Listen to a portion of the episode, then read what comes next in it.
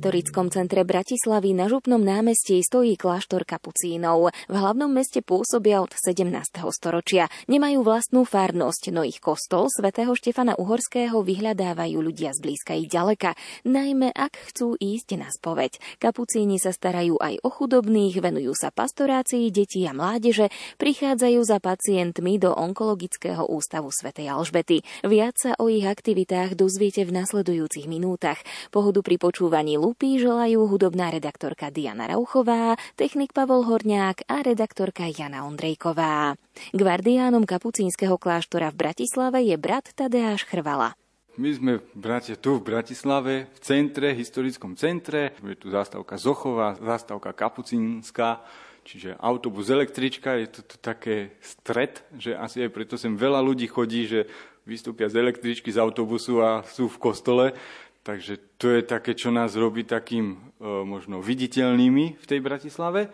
My sme najväčšia komunita na Slovensku, čo sme kapucini, čo máme domy, tak tu je nás najviac a je nás tu celkovo 18. S tým, že je tu aj provinciálne bratstvo, ktoré zastupuje celé Slovensko, že má na starosti, ale komunita tu v Bratislave, ktorá tu slúži, je vlastne 16 ľudí, z toho je 11 kňazov, 4 sú študenti, bratia, ktorí študujú a máme aj jedného brata laika. To, čím je tento náš dom specifický, je, sme v tom centre, čiže a každý náš dom aj pri zachovaní tej našej charizmy, že áno, chceme sa modliť a chceme ľuďom ukazovať Boha, je špecificky, že všade sa to robí inač. Tu je to o tom, že je to veľkomesto, takže viac je to o takom, že spovedáme, slúžime tie omše a potom je to také, že rozhovory, doprevádzania, alebo teda tí takí, čo sem chodia, že tu majú stredká, sú tu aj detské, aj mládež, aj dospelí, tak potom tí dospelí, ktorí tu hľadajú šeli ako priváty, lacnejšie a tak, tak proste aj chodíme presťahovať a takéto veci všelijaké. V nedelu tu máme 6 omší v našom kostole a plus ešte ďalšie dve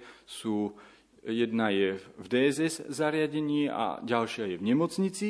V nedelu my tu spovedáme približne 9 hodín. Hej, že celé do obedie a večer ešte a v týždni je to asi 5 hodín, hej, že ráno spovedáme počas omše a potom večer vlastne 4 hodiny a vždy to máme tak, že vlastne dokedy sú ľudia. Vy ste asi pôsobili aj na iných miestach ako v Bratislave. Čím je špecifická Bratislava? Pôsobil som vo viacerých miestach, ale ako kňaz pôsobím iba tu. Takže ako kňazky to neviem až tak porovnať, ale aj s bratmi, keď sa rozprávame, tak je to tak, hej, že tá služba je iná, aj tým, že proste naozaj, že tu sa veľa spovedá. Tak je to aj taká, tá formácia aj naša, že čítať tie veci, že ako spovedať, ako vnímať toho konkrétneho človeka s tým jeho špecifickým životom a ťažkosťami alebo radosťami. Že toto je také, že keď si to porovnám človekom, ktorý robí s ľuďmi, nejaký psychológ, tak proste má na deň 5-6 ľudí a končí.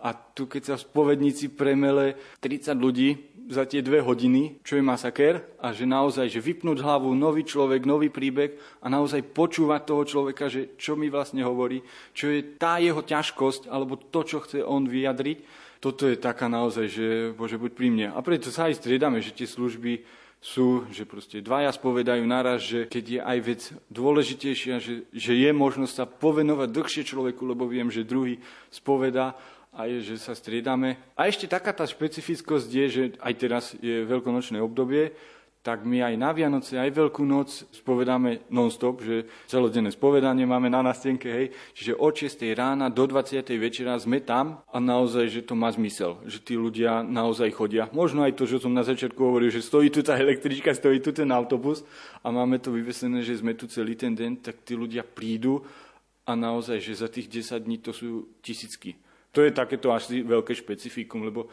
teda aj čo viem, v iných domoch to funguje tak, že vlastne sa chodí po kostoloch a jeden deň sa spoveda v tom dome, jeden deň tam, v tej farnosti a, a proste bratia chodia vypomáhať.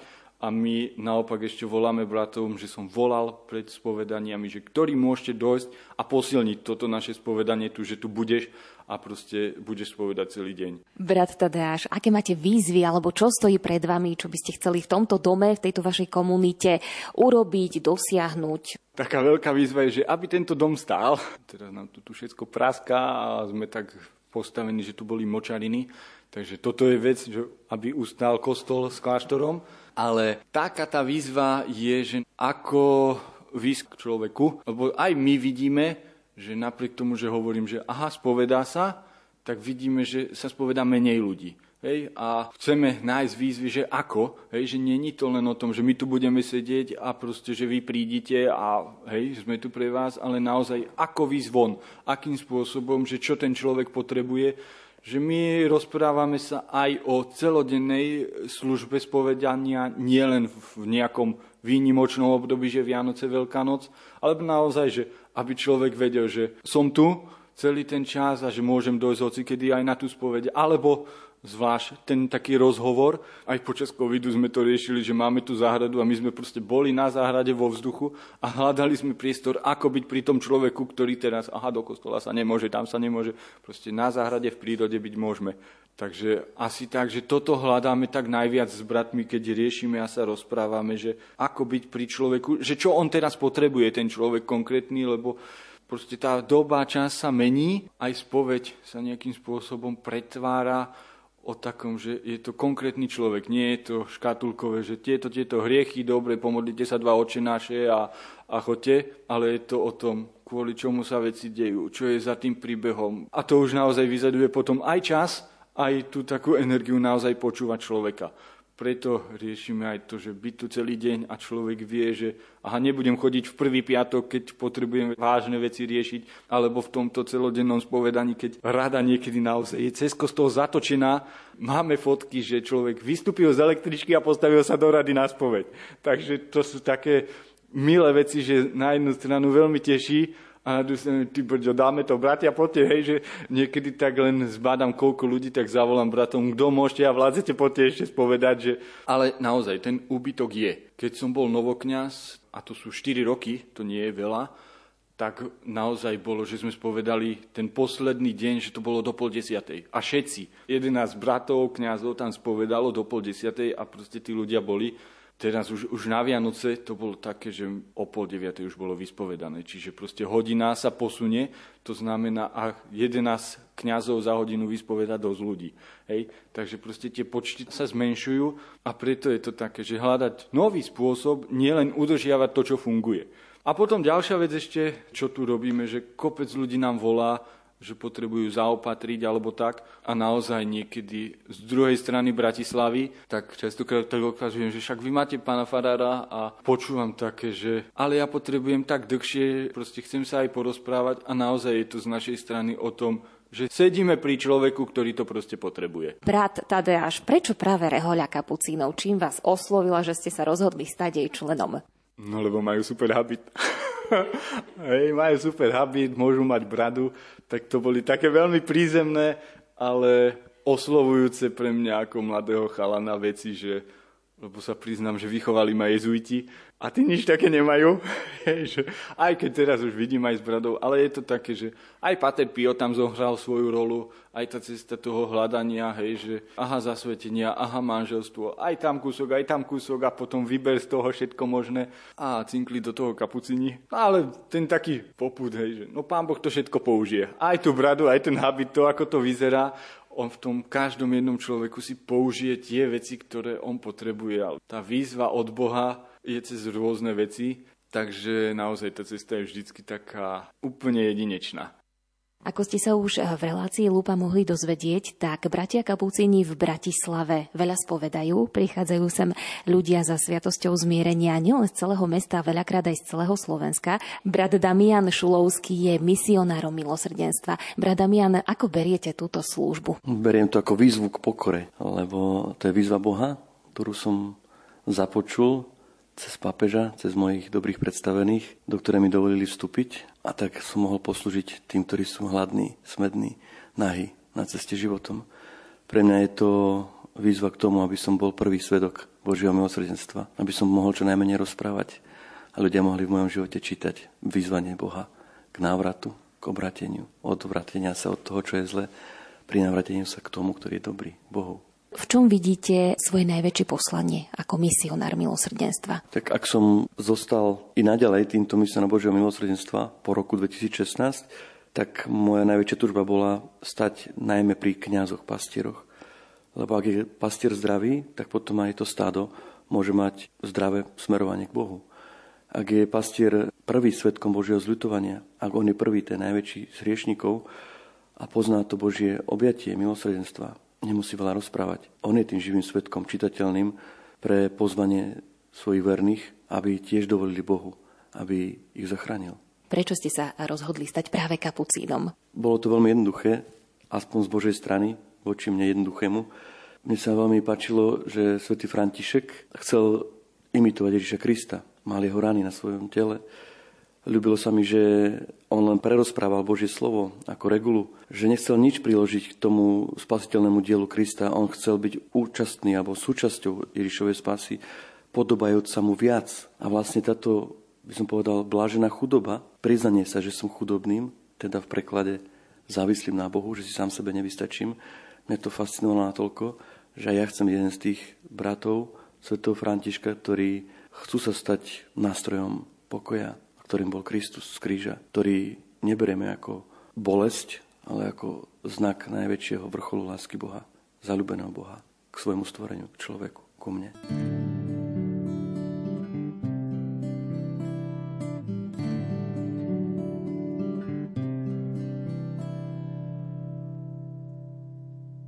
zaprášenou planinou kráča človek sám s roztrhanou kapucňou, koľ petier obraz má. Ten chudák ruky prebité i nohy naskrz má skrvavené, špinavé,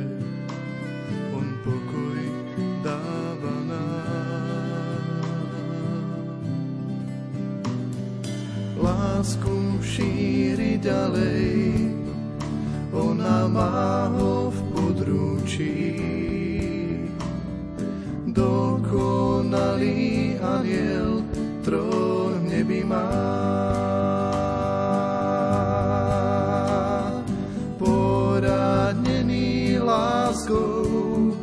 pre kríž trpí, nie však sám.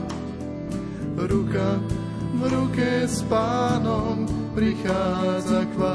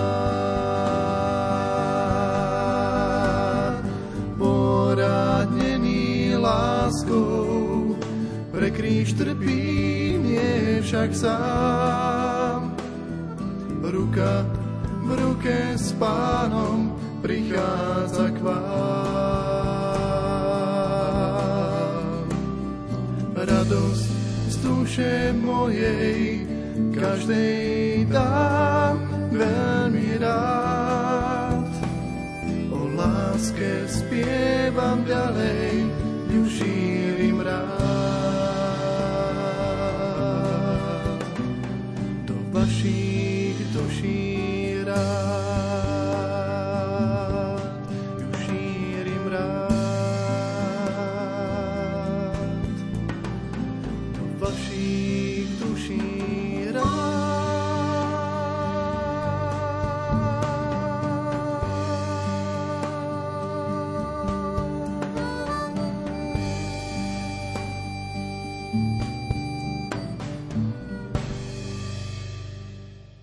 Rádio Lumen patrí relácii Lupa. Sme na návšteve u kapucínov v Bratislave.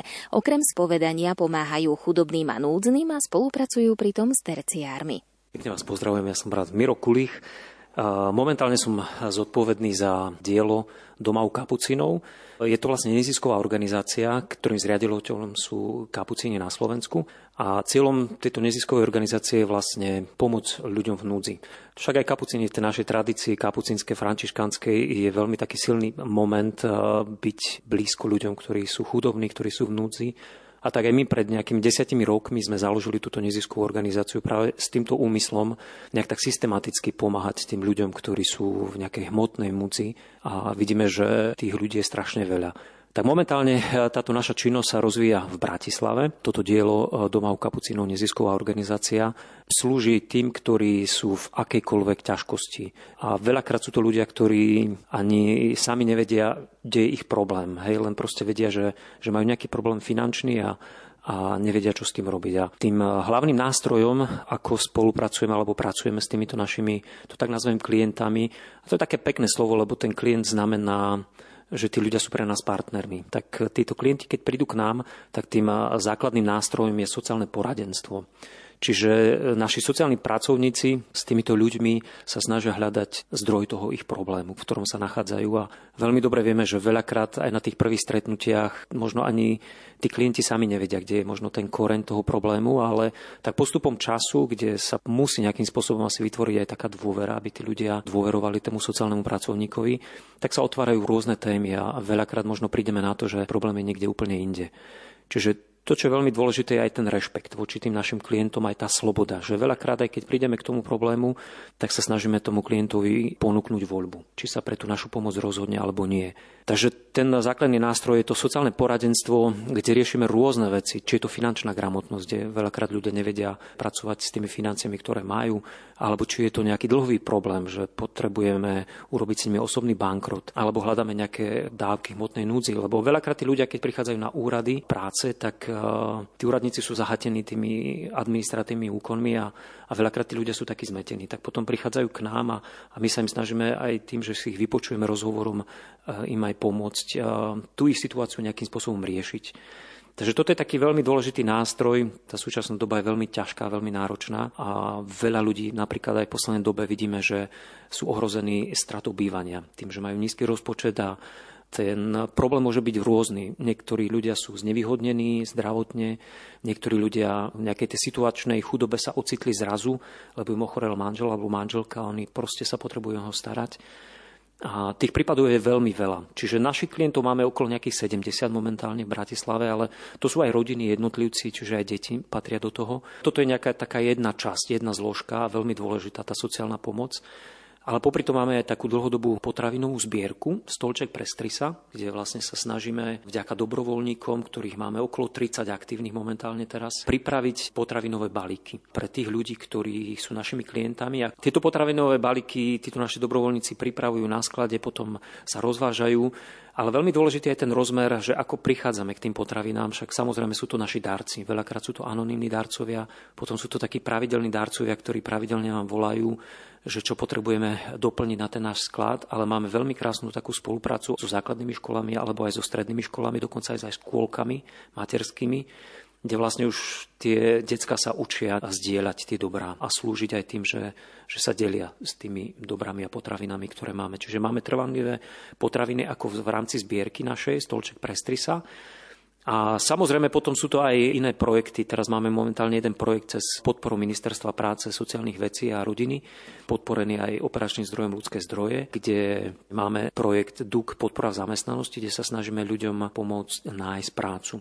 Tých aktivít je veľa, tých potrieb je veľa a tak sa veľmi tešíme, že aj tá naša organizácia sa tak pomaly rozrastá, že máme taký odborný personál sociálnych pracovníkov, garantov tej sociálnej práce, veľa ľudí takých dobrovoľníkov, ktorí sú naši známi priatelia, ktorí nám tak e, pomáhajú. A tí dobrovoľníci to je veková kategória od mladých ľudí aj cez dôchodcov, zamestnaných, nezamestnaných, kohokoľvek.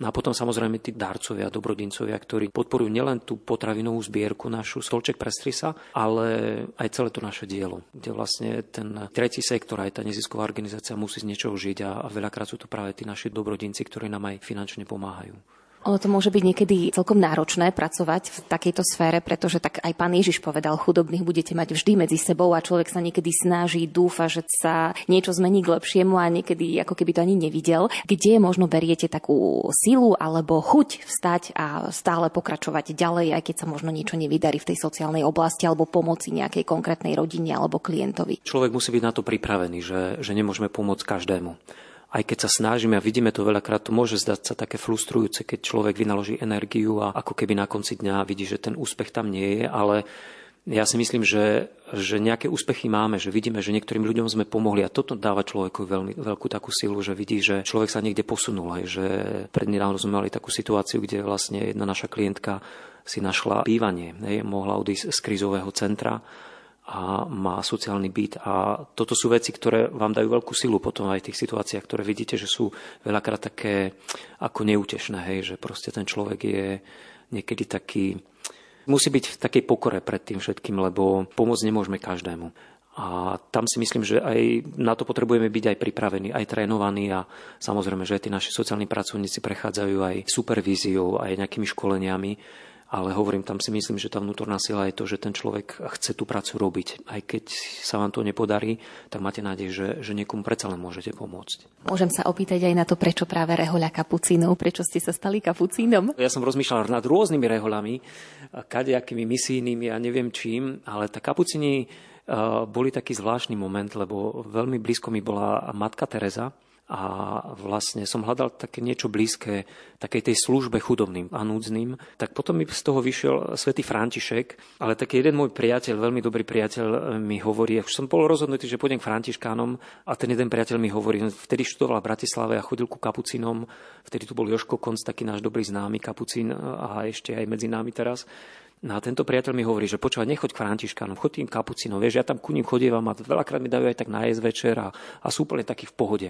A toto bol zaujímavý moment, že som začal nad tými kapucínmi rozmýšľať a potom tá cesta už išla takým samospádom. Ale tak Peťo Dros bol ten priateľ, ktorý ma tak eh, nasmeroval k tým kapucínom. Aj vidíte, cesty sú nevyspytateľné. A neľutujete to? Absolútne nie. Ja som šťastný človek. Tí, ktorí ma poznajú, tak vedia, že, že mám niekedy až problém s tým, že ja sa mám veľmi dobre. A, a stále som v takom nastavení šťastia. A tak niekedy mi to aj tak ťažké hovoriť tým ľuďom, že, že, že mám sa vynikajúco, mám sa výborne. Ale je to realita, preto sa tomu teším. A, asi to tak užívam zatiaľ, no, že som šťastný človek. Tak kresťan by mal byť radostný, nie? Áno, ale vidíme sami, však za chvíľku máme aj Veľkú noc a tam je aj veľmi taký silný moment toho utrpenia života človeka. A práve ten paradox aj ja, kde vlastne v tej mojej práci aj pre doma u kapucínov vidím, že tam je veľa bolesti, veľa utrpenia, veľa takej ťažkosti kríža, ale tak verím tomu, že popri tom je aj tá radosť. No. Verím tomu, že každý ten človek môže prežívať radosť, aj keď nevždy, hej, ale ten moment tam verím tomu, že je. Počúvate Rádio Lumen. My sme dnes v rámci relácie Lupa na návšteve u Kapucínov v Bratislave. Tí veľmi úzko spolupracujú s tretím rádom svätého Františka, terciárkou je aj pani Mariana Kromková. Ako ste sa dostali sem ku Kapucínom? Bratislava je veľké mesto, je tu veľa reholí, veľa kostolov. Prečo práve Kapucíni? Tak ja som vlastne poznala bratov Kapucínov mimo Bratislavy, keď som bola pozvaná na duchovné cvičenia a keď som prišla do Bratislavy, tak nepoznal som nikoho, len bratov, tak som automaticky prišla sem do kláštora kapucinov. A teda vás to tak naplňa, že už ste ani nehľadali, nepozerali ste na iné rehole, na iné kostoly? Nehľadal som nič iné, pretože som vlastne mal tie vzťahy s bratmi a zostala som teda tu, hoci ja teraz nežijem v Bratislave, takže je to taký môj kláštor kapucinov, kde chodívam, lebo som tu v spoločenstve, ale žijem mimo Bratislava, čiže som aj v mojej farnosti. Predstavte nám trošku to spoločenstvo. Ako často sa stretávate, kto môže byť jeho členom, čo všetko robíte? Sme Františkánsky svetský rád. Našimi členmi môže byť akýkoľvek veriaci, ktorý má záujem byť v nejakom spoločenstve. Je to tak najčastejšie tak, že prichádzajú ľudia presne, že ktorí poznajú tu bratov, prichádzajú ľudia, ktorí majú radi svätého Františka a potom prichádzajú aj ľudia, ktorí hľadajú spoločenstvo a nakoniec zostanú pri nás a vlastne spolu spoznáme seba Františka. Robívate aj nejaké konkrétne aktivity, čo ja viem, pomáhate chudobným po vzore svätého Františka, alebo chodívate, ja neviem, do domovou dôchodcov? Stretávame sa tu pravidelne každú stredu na Svetej Omši o 5. hodine alebo po Svetej Omši teda potom v refektáriu u bratov. Tie aktivity sú rôzne, pretože sme vo svete, čiže každý ten svoj život prežíva v rámci toho svojho povolania rodiny alebo zamestnania. A e, my tak e, spolu ako bratstvo viaceré sestry sú aktívne ako dobrovoľničky v projekte Doma u Kapucinov. Potom máme staršie sestry, hlavne naše v bratstve, takže o tie sa snažíme starať. Tiež sme zapojení do projektu Depol Adoptuj si postel, to je skôr taký ten finančný príspevok, ktorý robíme už od roku 2018. Prípadne sa zúčastňujeme nejakých iných zbierok. K čomu vás možno zavezuje to členstvo v treťom rade svätého Františka? Našou takou cestou je nasledovať evanílium Ježiša Krista. To je cesta kresťana, každého, a my to ešte robíme podľa vzoru svätého Františka a zase tam hľadáme skôr tú inšpiráciu. Tým, že sme rád, máme regulu, tá regula nám ale pomáha, ponúka nám tie možnosti, spôsoby, ako nasledovať Ježiša, možno kde hľadá ten príklad svätého Františka. Čítame Evangelium. Modlíme sa, je to tiež tá ponuka, že modlívame sa rané chvály v vešpery, tam modlíme sa spolu s církvou, potom sme pozvali na účasť na Svetej Omši denne, ale je to pozvanie, ktoré nám pomáha žiť ten kresťanský život. Potom je tam pána Mária ako vzor. Čo by ste možno zaželali tejto komunite kapucínov tu v Bratislave? Tak my sme určite vďační bratom za to, že môžeme tú našu cestu ísť tak spoločne, pretože ono, je to aj o tom, že vlastne bratia nám e, poskytujú tie priestory, sme kanonicky zriadení, čiže vlastne ono, ono to muselo prísť od bratov to povolenie, že tu chcú mať františkánsky svetský rad.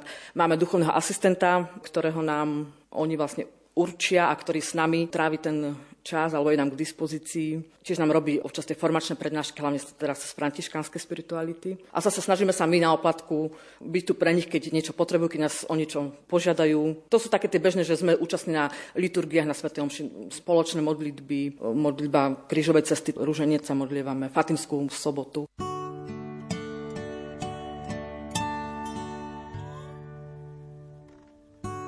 radostné perly s belasým nádychom. Posielam mu pri mne s ďakovným povzdychom. S tebou sa radujem s tebou len máma. Za tvoje áno čo z Bohu dala za dar ten najväčší pod srdcom nosiaci pre hriešný svety nás, Betleme rodiaci. Za lásku k Bohu a k nám. So smutným pocitom ti núkam červené perly, čo krvou sú Kristovou sfarbené.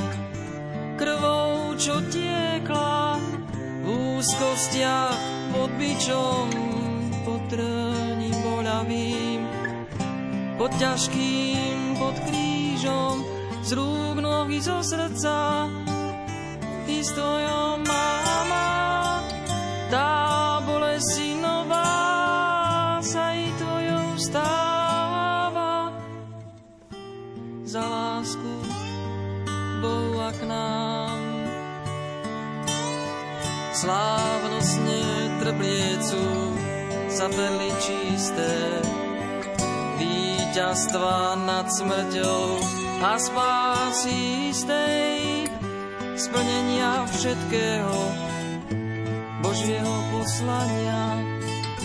Prichádza tešiteľ duch pravdy poznania za spevu anielov za mama syn teba a povýšil korunou za kráľovnú neba. Za lásku k Bohu a k nám.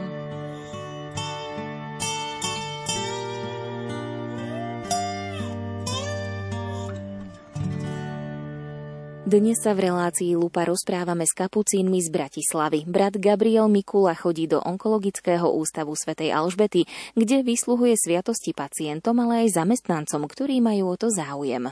Nemocnica na onkológii u Sv. Alžbety nie je pre mňa úplne nová. Prežil som tam nežnú revolúciu ako sanitár, ale ten čas bol krátky a potom vlastne skoro 40 rokov pauza. A vlastne teraz som prišiel preto, aby tak som zastúpil brata Ondreja, ktorý predo mnou tam bol asi 9 rokov a teda spolu s bratom Petrom Tomšom. Vlastne sme taká dvojica, ktorá slúži v nemocnici. Ako nie je to ľahká služba, je to taká špeciálna nemocnica. Je to taký aj duchovný zápas určite v srdciach tých, pre ktorých sme tam. Vlastne sme tam pre všetkých. Snažím sa osloviť teda, ak teda má možnosť vstúpiť na oddelenie všetkých tých, ktorí sú tam a už podľa toho, ako zareagujú, tak snažím sa teda buď pomôcť duchovne, alebo teda poslúžiť sviatostiami alebo rozhovorom. Čo vám možno dáva táto služba, čím vás to naplňa? Tak je to poslanie, mohol by som povedať, že je to také asi dozrievanie, že určite to není, že wow, že teraz si tam a je to asi také kráčanie, možno, že aj v tom, že som sa asi po 25 rokoch vrátil do Bratislavy po určitej službe po celom Slovensku, aj v zahraničí som bol. A pre mňa, no prvé bolo nájsť sa v komunite, potom tak nejak výjsť z toho a učiť sa možno, že niektorí teda aj dali takú otázku, že, že nakoľko som bol na to pripravený, tak teraz je už 27 rokov kniazstva, nechcem sa s tým nejak ako chváliť, ale tak určite človek sa stretával so všetkými tými takými momentami aj ťažkých života. Na niektorých pôsobiskách sme mali aj domy dôchodcov, tak sme prichádzali aj, aj starším, aj, aj odchádzajúcim, aj, aj trpiacim a vlastne teraz určitým spôsobom je to také ako keby zúročenie aj určité skúsenosti, ale učím sa, učím sa, lebo je to priestor, ktorý je iný ako ten v 88. 89. sa zmenila celá tá nejaká tak zostáva celého personálu, ktorý sa ma snáď aj poznal trošku.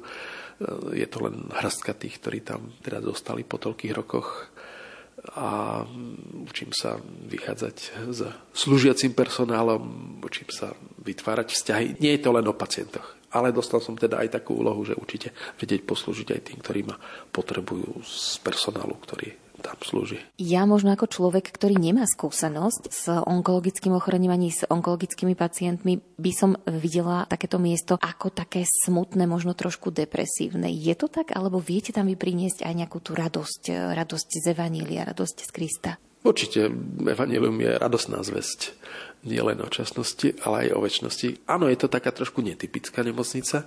Je to aj taký ten moment nachádzania sa, môže byť krásny. Včera som bol na jednej z izieb intenzívnej starostlivosti. Je tam, môžeme povedať, že, že brat, alebo teda e, mladý muž, ktorý odchádza k pánovi a bola tam jeho blízka rodina a keď som videl teda jeho dceru alebo pani manželku, ktorá skutočne reagovala tak veľmi, veľmi, veľmi vzácne, veľmi takým tým duchovným pohľadom na aj skutočnosť, ktorá sa udiela s takým darom toho prijatia, tak ja som, som bol pozbudený. Ináč je to taký zápas, no. Nie je to také jednoduché. Asi po tých rokoch už žijeme trošku iné kresťanstvo, aké bolo v tom čase, keď sme my nejakým spôsobom vyrastali. Už je to o takom hľadaní tej cesty, skutočne od toho formálneho kresťanstva k momentu, kde človek ozaj duchovne dotknutý si uvedomuje určité skutočnosti, možno že aj odchodu, ale takisto aj, aj tej také zodpovednosti za život mnohí sú často spokojní s tým, čo žijú a, a zdá sa, že to moje pozbudzovanie niekedy ich tak trochu vyruší, alebo teda snažím sa teda určite pozbudiť, ale veľakrát odchádzam aj s tým vedomím toho, že sme sa neposunuli ďalej. Kde nachádzate silu v tej svojej službe? Ísť do tej nemocnice a naďalej tam byť pre tých ľudí? Tak je to spojené s tým duchovným kráčaním, zmyslom toho, že aj táto služba je to určitý taký výsek alebo súčasť života kňaza. Veľakrát to tak býva, že keď si človek vybuduje nejakú tú cestu, nejaký ten vzťah, tak získa aj tú vnútornú radosť, určite znova podporovaný aj duchovným životom a potom už to nie je také ťažké. Na začiatku to bolo také veľmi, veľmi hľadajúce. Brat Gabriel, vy ste sa prečo rozhodli vstúpiť ku kapucínom? Bolo to ešte pred rokom 89 alebo už po roku 89? Pred rokom 89. Je to niečo, čo e, rastie v srdci. Vlastne som ako v domácom prostredí, môžem spokojne povedať, že ak sa pozriem týmto smerom, vidím Zachovú ulicu, na nej bola takedy porodnica, tam som sa v 64. narodil a takisto pod ňou je najbližšia budova, bola takedy stavebná priemyslovka, tam som celé 4 roky chodil a vlastne tento priestor sa mi zdal takým domovom. V prvom rade to je Božie pozvanie. Veľakrát dostávam práve tú otázku, že čo ťa to napadlo. Tak možno, že na to niekedy tak hovorím, že v skutočnosti ma to nenapadlo, ale, ale práve skrze slovo a môžem spokojne povedať skrze spoločenstvo ministrantov a, a snáď aj dievčata zboru, ktoré sme vytvorili okolo nášho spolubrata Janko Trubu, ktorý tu pôsobil ako tajne vysvetený kňaz Kapucín.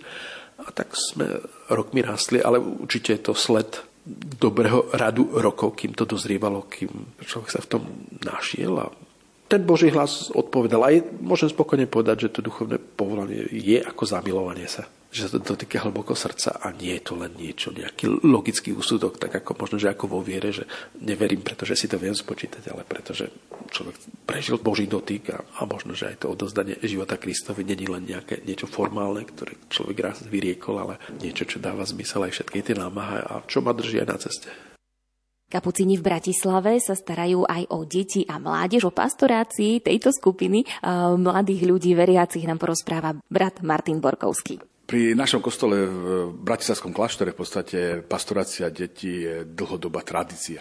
Dalo by sa so povedať, že tu už máme babičky, ich deti a už teraz aj vnúčata. Že v podstate je to taká, som povedal, že systematická práca, kde sa pracuje skôr s menšími skupinkami a naozaj, že je to tak prepojené aj generačne. Detská sveta omša býva vždy v piatok o 17. je nastavená na deti, takže celá sveta omša je hudba, aj kázeň je pre deti. Vždy, každý rok je nejaký tematický, keď sa dá, tak to máme prepojené aj s táborom, kde vlastne vždy v lete je taký týždňový tábor.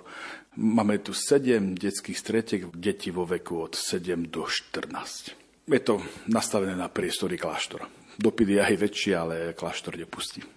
Čo vám to dáva táto práca s deťmi a s mládežou? Ono to vie byť niekedy také celkom veľmi vtipné a milé. Ja mám napríklad rád na Svetých omšiach homiliu, lebo ja mám homiliu takú interaktívnu, že vedem s deťmi dialog a to mám tak rád, lebo že tam sa človek musí tak pripraviť, že nikdy nevie, ako deti odpovedajú, takže človek musí za jazdy tak premyšľať a že ako to usmerniť, aby to malo hlavu a petu. Ale mám to práve rád, lebo je to také, že človek to nemá pod kontrolou a musí tak dôverovať, že ako budú tie deti reagovať. Niekedy reagujú veľmi mudro, niekedy hej, trafia vedľa, niekedy sú ticho a vždy je to taká dynamika. Takže toto mám ja rád ako pri Svetých omšiach.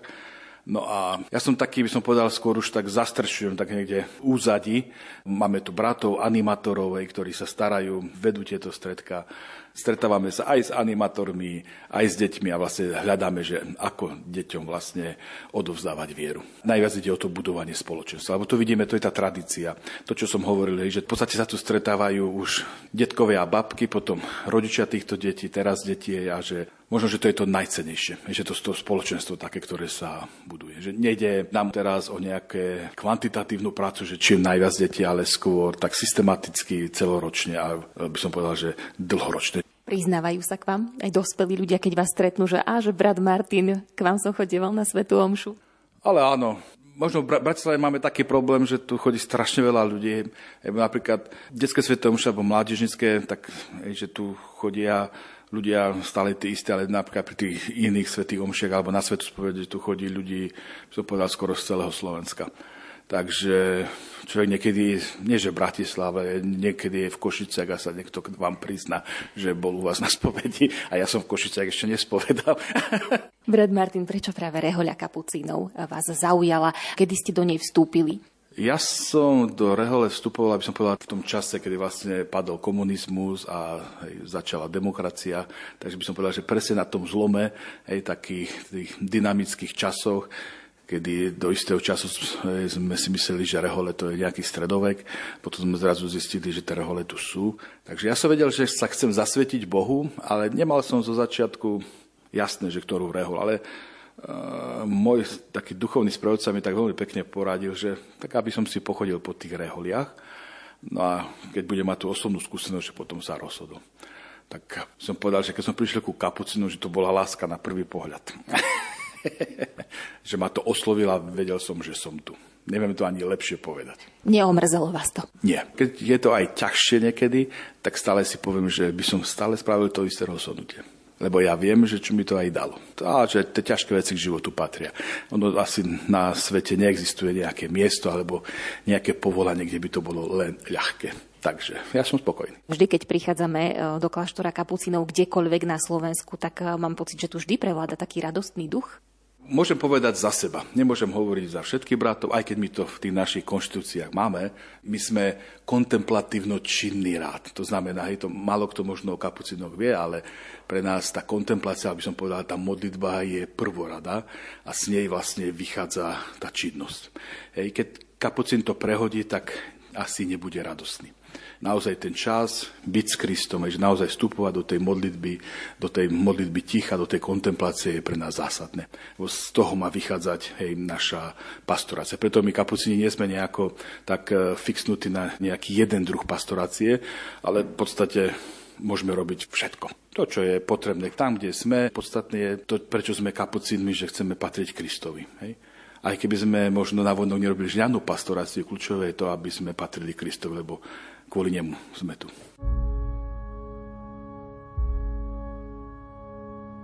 Ty božská láska, Ježiš môj, si plný lásky najsladšej. Vyžeň mi z duše nepokoj, nech teba len si chránim v nej. Nech viem, ako ma miluješ, môj pán, môj tvorca a Boh tiež.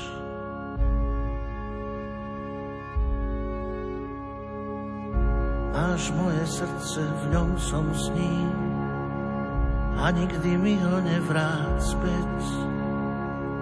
Ty drahé matky, drahý syn, kto ľúbi ťa smie onemieť. Väčší je láskou pre teba, už nič inému netreba. Držím tvoj kríž, môj pane v dlani. Počujem hlas tvoj, tvoje slova. Nik mi z duše neodstráni.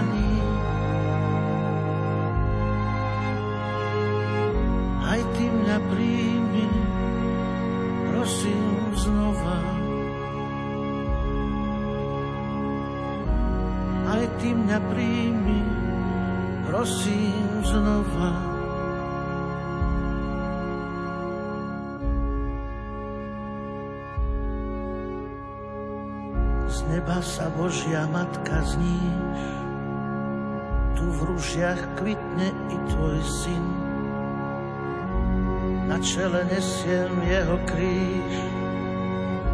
Rozhodol som sa kráčať s ním i s jeho slovom na perách, čo zaháňa môj ľudský strach. Držím tvoj kríž, môj pane v dlani, počujem hlas tvoj, tvoje slova. Nik mi ich z duše neodstráni. Aj ty mňa príjmi, prosím znova. Aj ty mňa príjmi, prosím znova.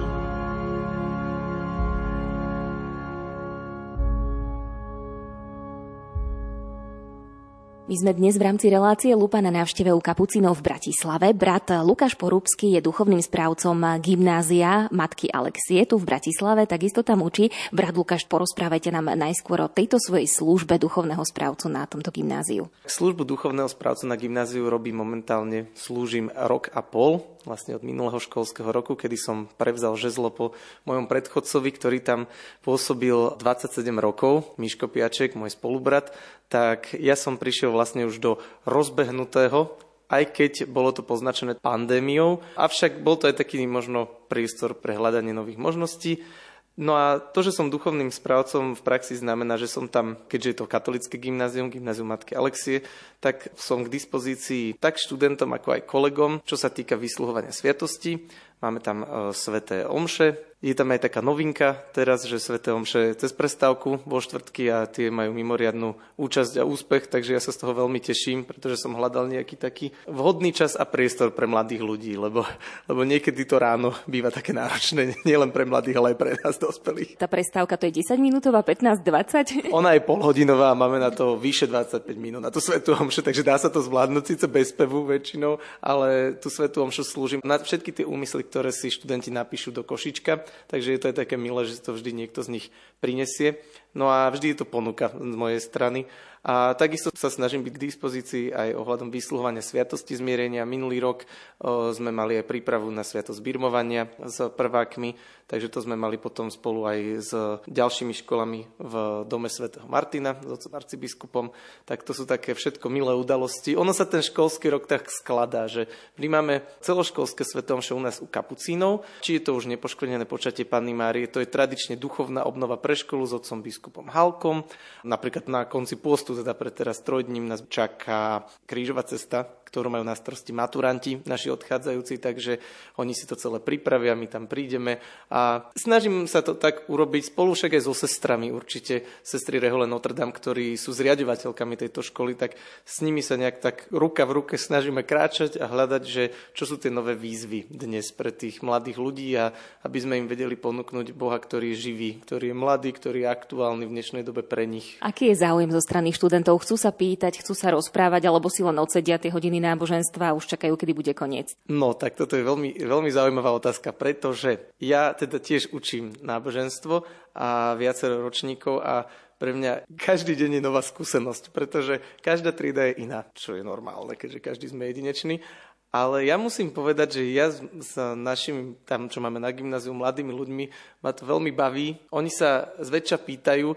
Je to niekedy podmienené tým, že ich záujem trošku klesá vtedy, keď majú stres písomky, ktoré je po mojej hodine, alebo teda ešte v ten deň, že ich čakajú nejaké skúšania, tak potom sú to také kompromisy, že dobre, tak uvidíme, že čo sa bude dať, že ešte si s tými niečo preopakujem aj ja na konci hodiny. Ale vo všeobecnosti ja sa skôr stretávam s tým, že že sa pýtajú veľa. Pýtajú sa dokonca aj mimo hodín, prídu za mnou a niekedy prídu sami s témami, ktoré ich trápia. No samozrejme, že čo dnes trápi mladých ľudí je určite tiež, že dolieha na nich tá neistota toho, čo sa deje vo svete. Je to aj v rodinách, také tie tlaky, však vieme, čo všetko máme za sebou. A táto doba po pandémii je podľa mňa úžasný priestor pre zakorenenie sa, pretože títo dnešní mladí ľudia sú vzácni v tom, že oni už skúsenosť s takouto tmou vo svojom vnútri majú a tým pádom ponuka toho Kristovho kríža je pre nich o mnoho viac osobná. Ja vnímam u nich veľkú túžbu po hĺbke, ono niekedy, naozaj ja nevidím dnešnú dobu až tak čierne, pretože už zažívame to, že aj keď niekedy máme už materiálne toho dostatok, tak nám to ukazuje to, že ešte potrebujeme zaplniť aj to naše srdce niekým iným a nie niečím. A, ja toto u mladých ľudí vnímam, aj záujem zo strany E, študentov o tie duchovné aktivity, to mi vyklopkávajú už od septembra, že či bude duchovná obnova, kam sa pôjde a či pôjdeme tam a tam a či pôjdem ja s nimi. A toto je pre mňa nejaký taký ťažký bod, pretože nevždy sa mi to dá no, reálne ísť so všetkými, pretože na gymnáziu neposmiem iba ja ako kapucín e, z našej komunity, tam pôsobia aj ďalší spolubratia. Sice učia e, menej hodín ako ja, ale majú niektoré triedy. A to je také pekné, že, že v tom ja vidím takéto bratské svedectvo, že tie svetom cez prestávku neslúžim iba iba ja, ale tam chodia aj iní spolubratia. Takisto snažím sa nechávať ich mať príhovory, homilie cez tie školské svete omše práve ich, pretože veď poďme k sebe úprimný, no to každý sa opočúva, takže keď už ma počúvajú na hodinách a na nejakých školských tých svetých omšiach v kaplnke, tak ja sa snažím ponúknuť im, že každý brat má čo dať, čo darovať a stretol som sa s takou peknou spätnou väzbou. No a čo ešte milá taká milá tradícia, ktorú sa snažím udržať, je, že keď máme školskú svetú omšu, tak pozvem bratov, tí sa nahrnú do spovedelníc a jednoducho oprašia 100 študentov behom 30 minút a, a študenti sa na to inak aj spoliehajú. To je také milé, že, že bude sa aj cez krížovú cestu spovedať, lebo mne sa moc nechce ísť, ísť teraz do kostola. Takže dobre, dobre, neboj sa, budeme spovedať. Takže je to milé. Cítite nejaký rozdiel, či máte študentov, ktorí sú z veriacej rodiny a študentov, ktorí pochádzajú povedzme úplne z ateistického prostredia? Osobne ja sa snažím pristupovať a vždy to študentom hovorím na začiatku takej tej prvej úvodnej hodiny, že nerobím rozdiely medzi veriacim a neveriacim človekom. Čo som si odpozoroval od nich, že to považujú za veľmi sympatické. Oni so mnou nemusia súhlasiť. Ja, tak ako Boh ponúka mne vzťah s ním, tak ja tento vzťah chcem odovzdávať a ponúkať ďalej. A tým, že to ponúkam ako veriacemu dieťaťu, ktoré môže mať v tom stredoškolskom veku prirodzene nejaké otázky alebo sa snažiť trošku dištancovať od tých rodičov a hľadať si svoj vlastný názor, čiže môže mať, nechcem to nazvať krízu viery, ale takéto prehlbovanie, takéto kritické e, zodpovedanie si otázok, tak aj toto im sa snažím dovoliť, že je to na mieste, patrí to k tomu veku a myslím si, že je to v poriadku. A takisto mám skúsenosť pri tých e, neveriacich študentoch, že veľmi sa mi ráta, že sa mi priznajú. Niekedy mi to povedia vedia nie nahlas, ale osobne. A moja skúsenosť s nimi je taká, že vedia pokladať niekedy oveľa zaujímavejšie otázky, ktoré mne samému by napríklad nenapadli, alebo nám dvom, keby že sa takto, keď sa rozprávame o Bohu teraz tu, tak by sme ne, nedošli k takýmto zaujímavým pohľadom. A na druhej strane už mám aj skúsenosť takú, že pokiaľ napríklad nejaký študent nie je z praktizujúceho prostredia, teda rodiny, tak tí ostatní nejakým spôsobom ho vedia pozvať už len tým, že to vidí že to môže zakúsiť, že jednoducho cez tú veľkú prestavku, to je ponuka, je plná kaplnka, on sa zamyslí, že prečo tam tie spolužiaci vlastne chodia, alebo potom, keď sme mali birmovanecké stredka, tak mne sa pýtali, môžu dojsť aj naši kamaráti, že prečo by nemohli dojsť, proste však ja tu nemám akože nejaký taký, že zoznam, kto môže, nemôže a vyženie ho von. A toto je pre mňa priestor, že príde študent a spýta sa ma, že môžem na také o, stredko prísť aj ja, hoci ja nie som veriaci, a ja, že prečo by si nemohol, že budeme radi prísť. A toto to, ja v tomto vnímam veľký potenciál miestnej cirkvi a to, čo by sme mali robiť, že aj tieto birmovanecké stredka, ktoré som už viackrát spomenul, stále pokračujú nás v kláštore z iniciatívy študentov, že oni sa chcú ďalej stretávať. A pre mňa to je určite aj taká milá spätná väzba, že človek má taký pocit, že môže ísť spať s tým, že má zmysel, čo robí, že, že mu to pán Boh žehná. Ale na druhej strane mňa to teší aj preto, že, že vidím, že chcú rásť. Že chcú rásť a, a ja niekedy aj tak pozývam aj svojich spolubratov a možno aj kolegov, kolegyne. Nechajme ich rásť a nebojte sa nechať ich aj trochu zablúdiť doprava, doľava alebo padnúť. Však dôležité je, aby mali niekoho vedľa seba, kto im pomôže vstať. Toto je naša úloha. Nevždy byť iba ten pedagóg, ktorý je nositeľ pravdy, ale byť pedagóg, ktorý si aj prizná chybu, ktorý tiež nemusí vždy byť 100% všetko zvládnuť, ale skôr byť ten sprevádzajúci, ktorý kráča, ktorý ukazuje tie možnosti a vopred môže povedať, že vieš čo, myslím si, že táto cesta není úplne tá, ktorá ťa vedie k slobode, ale to je vždy na tebe. A keď my dáme o, mladým ľuďom, ale ja verím, že každému človeku, len tak ja pracujem s mladými ľuďmi, keď im dáme možnosť voľby, oni si to veľmi vážia. Takže ja toto vnímam u nás na gymnáziu takú naozaj že dobrú atmosféru momentálne a nie len teda kvôli mojej duchovnej sprave, ja, ja to vnímam aj od kolegov, že mnohým na tom záleží aj od vedenia školy, že, že dáva zeleno na všetky aktivity, ktoré robíme. Sestry za týmito rozhodnutiami stoja, takže ja v prvom rade chcem poďakovať aj im, lebo to je úžasné robiť niekde, kde viem, že to bude prijaté s pochopením, kde, kde jednoducho sa dá ten priestor, lebo aj duchovné obnovy oni zaberajú aj do týždňa. Áno, že kolegom potom chýbajú tie deti v škole, ale oni vidia tú hodnotu, čo to pre to spoločenstvo triedne má a preto sú takí, že áno, jasné, zober ich tým deckám a teraz obzvlášť ešte po pandémii to pomáha tvoriť tie vzťahy, takže ja som veľmi za toto vďačný. Brat Lukáš, prečo práve rehoľa kapucínov? Teraz prichádza veľké priznanie, pretože ja som absolventom gymnázia Matky Alexie, ktoré kapucíni mali v správe, takže ja, či som bol na základnej škole a viedol ma kapucín k svetému príjmaniu a mám vlastne fotku s dvoma spolubratmi, ak vedľa nich stojím ešte ako 9-ročný, tak kapucíni ma nejakým spôsobom sprevádzali v úvodzovkách, teraz nad taskou prenasledovali celý môj život. A musím povedať, že čo mňa najviac oslovilo na, na reholi, ktorej som veľmi rád členom, tak je rozmer bratstva.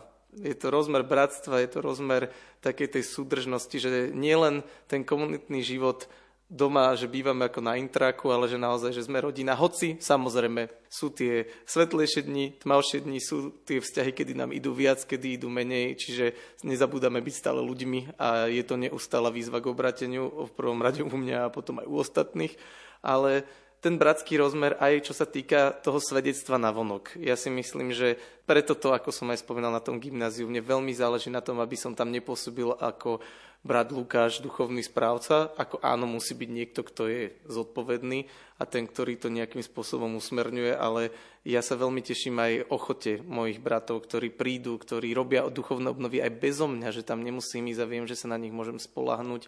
A toto je pre mňa niečo, čo pre dnešný svet plný individualizmu, plný takej stratenosti v tomto pocite osamelosti, toto je pre nás veľká výzva, veľmi veľká, ale pekná výzva, že ako svedčiť ostatným, že práve to bratstvo, ako aj pápež František vyzýva, jednoducho ten bratský rozmer vniesť zase do sveta ak pôjdete do hlavného mesta, určite sa zastavte na župnom námestí a zajdite do kostola svätého Štefana Uhorského. S miestnymi kapucínmi sa môžete dobre porozprávať, zasmiať a aj sa vyspovedať. My im ďakujeme za rozhovory a želáme veľa Božieho požehnania a radosti v práci. Dnešnou lupou vás prevádzali hudobná redaktorka Diana Rauchová, technik Pavol Horniák a redaktorka Jana Ondrejková. Ďakujeme za pozornosť a želáme požehnaný čas s rádiom Lumen.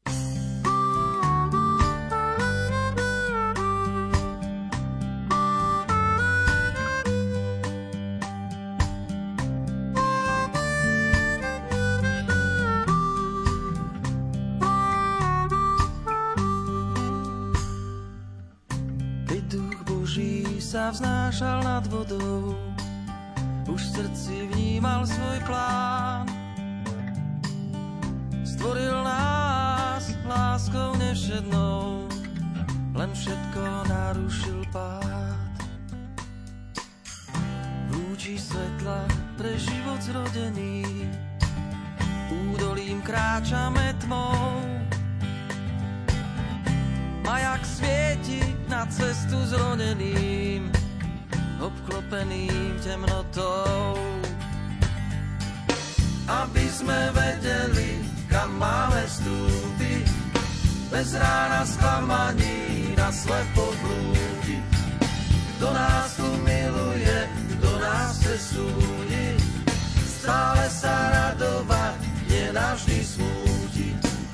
Veď synovia svetla sme, Nepatrím noci a nepatrím tme. Pred sebou mám len svoj cieľ. Dotknúť sa hviezdy, čo uhasí smet prahnúcich a krehkých tiel. Aby sme vedeli, kam máme vstúpiť, bez rána sklamaní na slepo blúdiť. Kto nás tu miluje, nás chce súdiť, stále sa radovať, nenavždy smútiť. Veď synovia svetla sme,